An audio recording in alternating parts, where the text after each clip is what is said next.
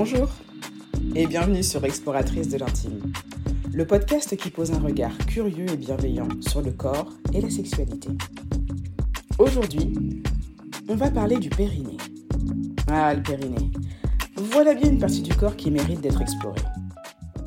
Beaucoup de femmes font sa connaissance au moment de l'accouchement. Et pourtant, quand on sait à quel point il occupe une place centrale dans notre quotidien, on se demande vraiment comment on a pu passer à côté. La triste réalité, c'est qu'en général, on ne nous a simplement pas appris à y faire attention avant une éventuelle grossesse. Je ne compte plus les fois où des patientes m'ont dit avec une pointe de regret qu'elles auraient aimé savoir plus tôt ce dont on va parler dans cet épisode, à savoir qu'est-ce qu'un périnée? Comment fonctionne-t-il? Où est-ce qu'il se situe? Et aussi, comment est-ce que je peux le préserver?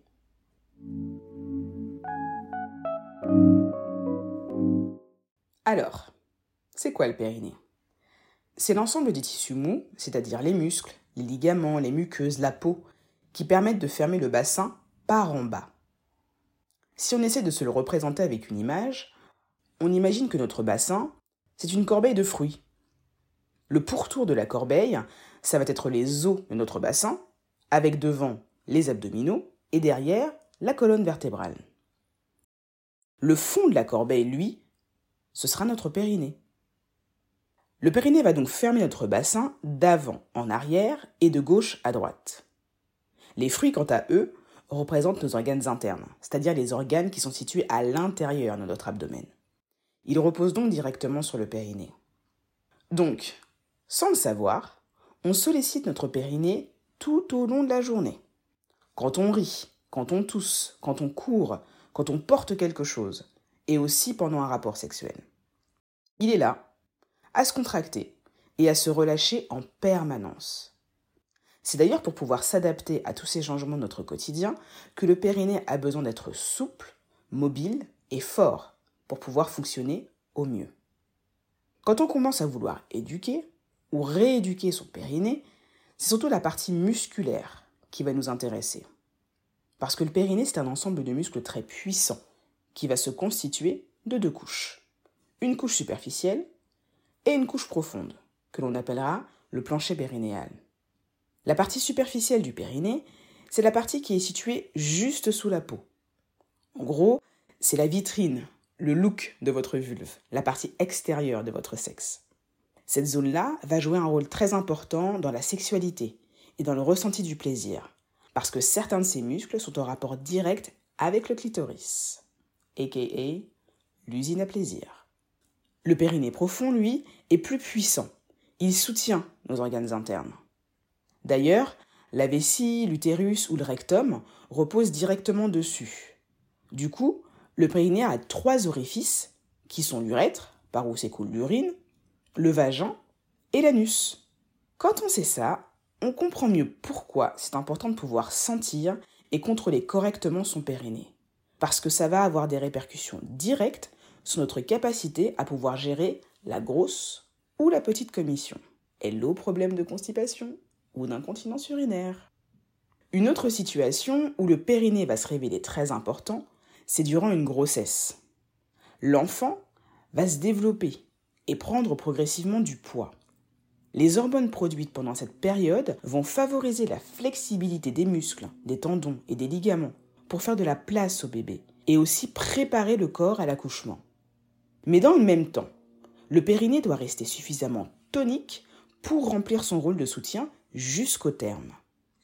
C'est pourquoi il va être très important de faire sa rééducation périnéale même quand on a accouché par césarienne. Et oui, ça fait déjà 9 mois que le périnée est très sollicité. Et ça, même si l'accouchement ne se fait pas par voie naturelle. On aura d'ailleurs l'occasion de discuter dans les prochains épisodes du sujet des fuites urinaires, des prolapsus ou des douleurs au rapport, qui sont eux aussi des motifs de consultation fréquents en rééducation périnéale. Alors, qui aurait cru qu'un muscle dont on parle si peu pourrait se révéler aussi important? C'est à se demander pourquoi on ne nous a pas expliqué ça plus tôt, hein Ça pourrait nous éviter bien des erreurs et des soucis. Après tout, qui a envie de se faire pipi dessus pendant un fou rire? Ou de ressentir de l'inconfort pendant un rapport? Donc si vous êtes prête à gérer votre périnée comme une bosse, voilà un exercice simple que vous pourrez tester dès maintenant. Asseyez-vous sur un siège, de sorte à avoir le dos droit, sans arrondir le bas du dos. N'hésitez pas à placer les pieds sur un coussin ou une serviette pliée pour pouvoir réussir à vous tenir bien droite. Prenez le temps de sentir vos appuis sur le siège et fermez les yeux si ça vous aide à vous concentrer.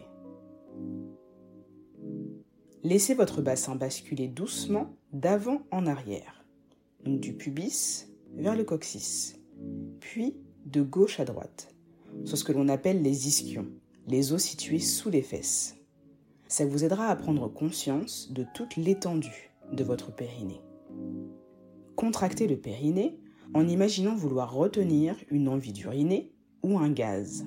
Le fait de serrer l'anus peut être un excellent moyen de pouvoir sentir la contraction de la partie profonde du périnée.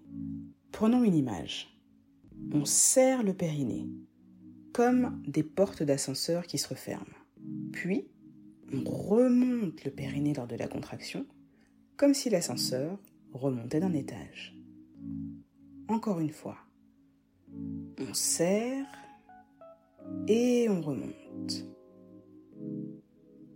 Attention, la contraction du périnée, ce n'est pas une contraction des fesses. Parce que si c'est les fesses que vous contractez, vous allez bouger du siège. Et ce n'est pas non plus une contraction de l'intérieur des cuisses. Parce que les genoux, eux non plus, ne doivent pas bouger. Allez, on recommence. On serre et on remonte le périnée. Alors, vous avez senti?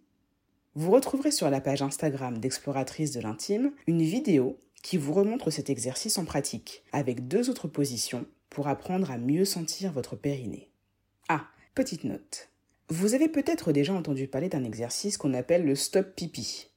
Alors, ça peut être une première expérience de contrôle de son périnée, mais ce n'est pas quelque chose à reproduire, parce que ça perturbe le fonctionnement de la vessie, et surtout, fait à répétition, ça empêche la vessie de se vider correctement. Résultat, on risque de se déclencher des infections urinaires. Donc, à faire une fois, et éventuellement, mais pas deux.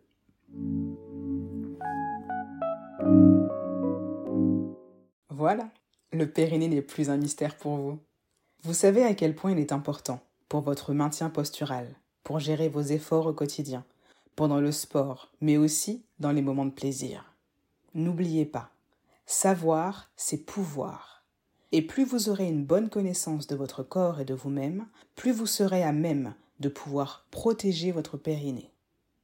Ce sera d'ailleurs le sujet de notre prochain épisode. Comment faire pour éviter d'abîmer son périnée au quotidien ou pendant le sport? Pour ne rater aucun épisode, abonnez-vous dès aujourd'hui au podcast Exploratrice de l'intime sur votre application de podcast favorite. Vous retrouverez les ressources et les références de l'épisode sur Instagram sous l'identifiant Exploratrice de l'intime, tout attaché. J'ai hâte d'entamer avec vous cette conversation et de lire vos commentaires. À très bientôt.